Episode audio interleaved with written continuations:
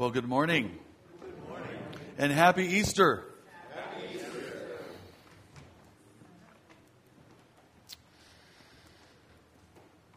Fear not, I am the first and the last and the living one. I died, and behold, I am alive forevermore, and I have the keys of death and Hades. Amen. It is highly appropriate that on the second Sunday of Easter that we would focus on the church.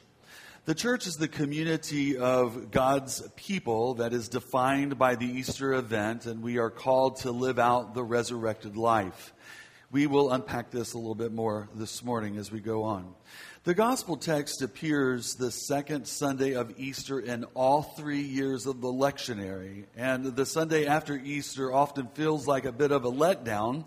After the crowds and the excitement the week before, the service can seem tame and bring a little bit of disappointment in comparison. Often head pastors take this week off from preaching. That's why when I went looking through my notes of previous years, I couldn't find one sermon on this passage. the temptation for everyone is to go back to life as usual, leaving the drama of Easter Day behind.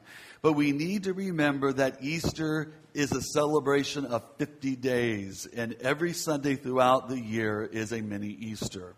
Now, the early, the early church fathers were fond of making a comparison of the church with Israel. Israel was birthed and defined by the Exodus event. So when Israel went astray, which happened often, and prophets called on the Israelites to repent of their ways and return to their beginnings in the Exodus event. And they were asked to remember their calling by living in the covenantal relationship that was established through the Exodus experience, their deliverance from slavery that led them to the promised land. So, like Israel, the church has frequently forgotten its beginnings. It passes through times of wilderness wanderings, times of turning away from God, times when it forgets that it is the community of the death and the resurrection of Jesus Christ. So, we're called to announce, embody, and to demonstrate this good news of the gospel of the kingdom of God. So, Easter season is a time to call the church back to its roots, back to its beginnings, back to its original identity. The church was not and never has been perfect. And it, the reason that is the case is because you and I belong to it. We, we see this in the story of Thomas in this uh, passage this morning. He wanted proof because his faith was based on evidence. And yet, the writer of Hebrews taught us in chapter 11, verse 1. Now, faith is being sure of what we hope for and certain of what we do not see. So, the proof of the resurrection is not in reason and intellectual argument alone, but primarily in the community of the resurrected people. The church is called to be a sign a witness to the Easter message that Christ has overcome the powers of evil, sin, and death. And we're told that we prove to be disciples by the love that we have for each other. Paul says in Ephesians chapter 3 verse 10, God's purpose in all of this was to use the church to display his wisdom in its rich variety to all the unseen rulers and authorities in the heavenly places. So we're called to display his wisdom. So every generation has to ask the difficult questions of what it means to be a Christian here and now, in this place, at this time. It is our desire to faithfully speak to people living in the 21st century, providing love and listening well, knowing how to have a good, healthy conversation that shows respect, but is also not afraid to ask questions and to share honestly. And that does not enter into today's culture of outrage. And thus, as a result of entering into this culture of outrage, we lose our testimony and our witness. We need to be contextual, but we need to be contextual without watering down the message. We have to share and show the gospel faithfully and loyally to an ever changing culture. But in doing so, we need to remember our origins, our roots in the death and the resurrection of Jesus Christ, and once again become a community of the resurrection. I'd like to explore what that means to be a community of the resurrection. We talked about it on Easter, we're talking about it this morning. Let's try to unpack that a little bit more. After Mary Magdalene encounters the risen Christ, he gives her an assignment. He says, Go find the disciples, tell them the story of what you have seen, and deliver to them this message that Jesus will soon ascend to the Father. Verse 19 opens behind the closed, locked doors of the upper room in which the disciples are huddled together. It is the evening of that same day, and Mary's report had apparently done little to encourage the emotional state of Jesus' followers. So they are locked in, they're hunkered down, and closed up because of their fear of the Jews. And the disciples anticipate that the religious authorities, having gotten rid of Jesus, the so called troublemaker, will soon be coming for them as well. So even though the room was closed and locked, John reports that Jesus was standing there among them. So before any opportunity to react, Jesus offers his disciples a blessing and he says, Peace be with you. I'd like you to notice how many times you see this phrase, peace, peace be, peace be with you, in our text. Before the disciples even ask, Jesus proves his real physical existence by showing them not only the wounds in his hands, but the mark of this, this spear that was thrust into his side. And he is not a ghost, in, in, in spite of his ability to pass through the door when it was locked. So, this is the same Jesus, the living human that his disciples had known and loved. So, after confirming his physical presence, Jesus once again repeats his declaration and he says, Peace be with you. And as John's gospel has emphasized repeatedly, Jesus declares his and our sentness. As the Father has sent me, so I send you. John 17, verse 18, seems to identify the focus and the scope of our sentness when he says this just as you sent me into the world, I am sending them into the world. So the world is identified as Jesus' mission ground, and it is our mission ground as well. So we have the responsibility and the privilege to be sent into the world, into our everyday life, into our workplace, our neighborhoods, etc., etc., to show and to share the good news of Jesus, to live the resurrected life. So when Jesus breathed the gift of the Holy Spirit into that closed room, he performed spiritual CPR on his disciples. And, and fearfully together, Jesus stepped into their midst and breathed peace, he breathed purpose, and he breathed possibility back into their deflated souls. And I'm sure that some of us here this morning could probably use some of that um, breathing of peace, purpose, and possibility back into us. For whatever reason, we might have an inflated soul. But he's here and he wants to breathe his Holy Spirit and his peace in our heart and life. The Holy Spirit is breathed out for all to take in. Jesus ex- exhales the Holy Spirit, and his disciples inhale deeply that breath of life. So, in what ways do we need CPR, life to be brought back into us? Are we living in fear, anxiety, hate, bitterness, jealousy, unforgiveness, and we can keep going on and on? Maybe we are tired, we're exhausted. Jesus breathes and invites all to receive the Holy Spirit. It is a collective gift to those that would be the community of God. That is us. So, what is stopping us from exhaling our troubles and burdens, sins and evil and darkness, and breathing in that wonderful gift of the Holy Spirit? Thomas, one of the twelve, missed Jesus' first visit, and despite the excitement of the others, Thomas, bless him, acts as we would expect and like many of us. Thomas refused to believe until he not only sees for himself, but also feels the marks. And only when those conditions are met will Thomas affirm that a true resurrection of Jesus' body has taken place.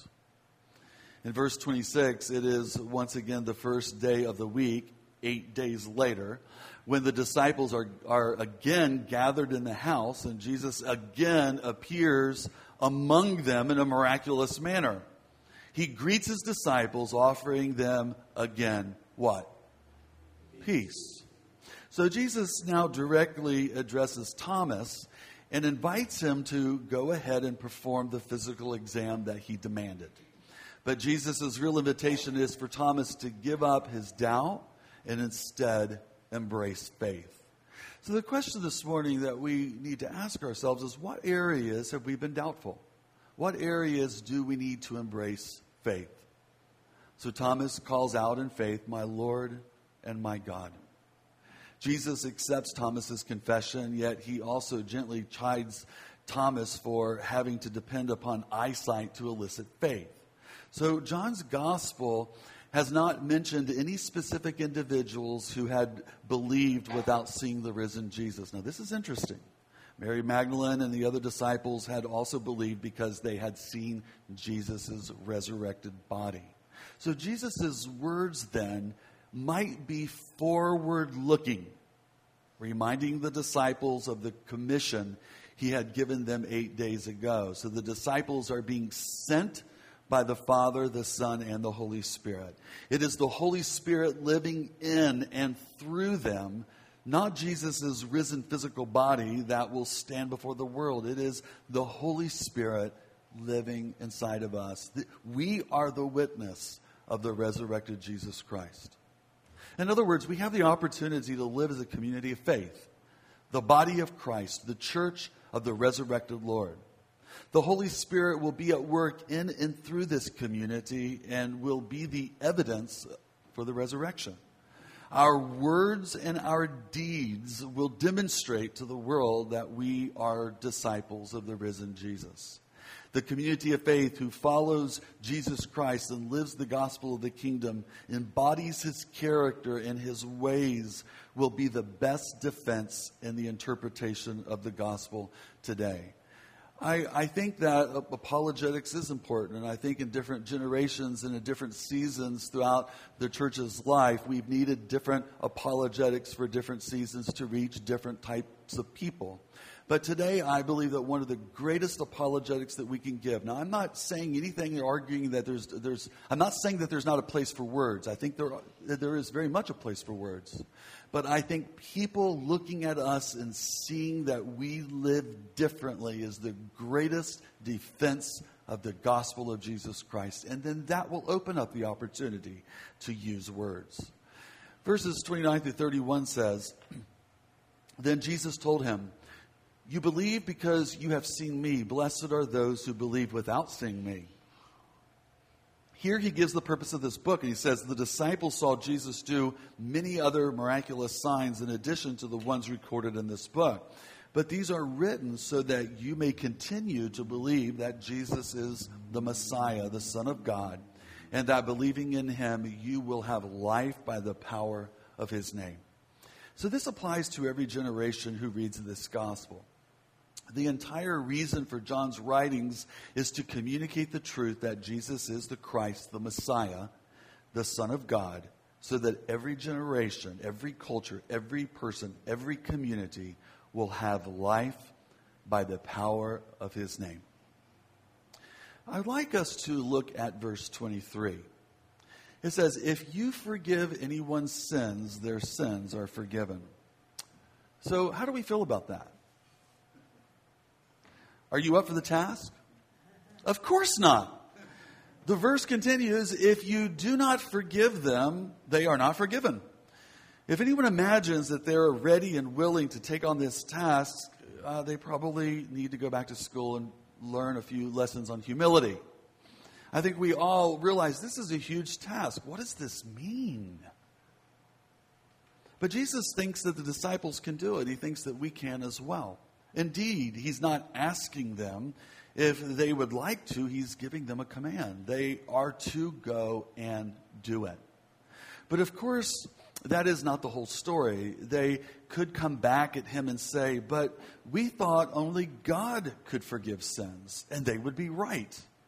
but God is going to forgive sins through them. The command comes after the crucial promise and gift of the Holy Spirit. It is the Holy Spirit who lives in us and empowers us for the work that God calls us to do. The point of receiving the Holy Spirit, it, it is clear, is not to give the disciples new spiritual experiences, though we could be certain that we're going to have plenty of spiritual experiences. Nor is it to set them apart from ordinary people in this way, a sort of holier than thou club. That's not the reason. The point is so that they can do in and for the whole world what Jesus had been doing in Israel. As the Father has sent me, so I'm sending you. So that is the clue to it all. So, how does the unique achievement of Jesus in one time and place affect all other times and places? How does the message that he preached, which made so much sense in, the, sense in the first century Palestine, particularly when we're looking back and reading and trying to understand it, spread to other cultures and peoples who aren't thinking about God's kingdom? The long story of God and Israel has reached its climax in Jesus. And now the salvation that he had brought to Israel is to come from the Jewish world out to the wider world of the Gentiles. And the disciples are to start the process of taking it there, and they certainly did just that. Many of us never think about this being our job description. We often think this is something done by the clergy. We hire the clergy, we hire the ministers to do the work of ministry. Or we think it's the job of the missionaries who go and do it in other parts of the world. Or we think that it's the job of the hired staff of the church. Maybe a few specially gifted lay people might be included here. Now, I would certainly think that that would not be the story or the narrative of All Saints Cathedral. So I, I would think that we all realize that we that is our job description. It's what we're all called to do. And certainly the clergy's job is to equip God's people to go and to do the work of ministry. And they are to model that ministry. But it's all of our jobs. We are the people of God and we're called to get on with the mission. However, Jesus' breath, God's breath, spiritual CPR enables all of us to do the work of ministry. And the Bible makes that so crystal clear. So we are to pronounce in God's name and by His Holy Spirit the message of forgiveness to all who believe in Jesus we are to also retain sins, to warn the world that sin is serious, it's a deadly disease, and that to remain in it will bring death. So we're to rebuke and warn, not because we don't like people or because we're seeking power or prestige for ourselves, but because this is God's message to a chaotic confused and defiant world, a people prone to do things their own way, to follow their own idols, to serve the flesh, and to live in darkness. St. Paul, 20 years or so later than this, asked in 2 Corinthians, Who is sufficient for such things? He, like John, gave the right answer None of us. But God enables us to do it by the power of the Holy Spirit. So as we close, may we remember that we are a community of the resurrection.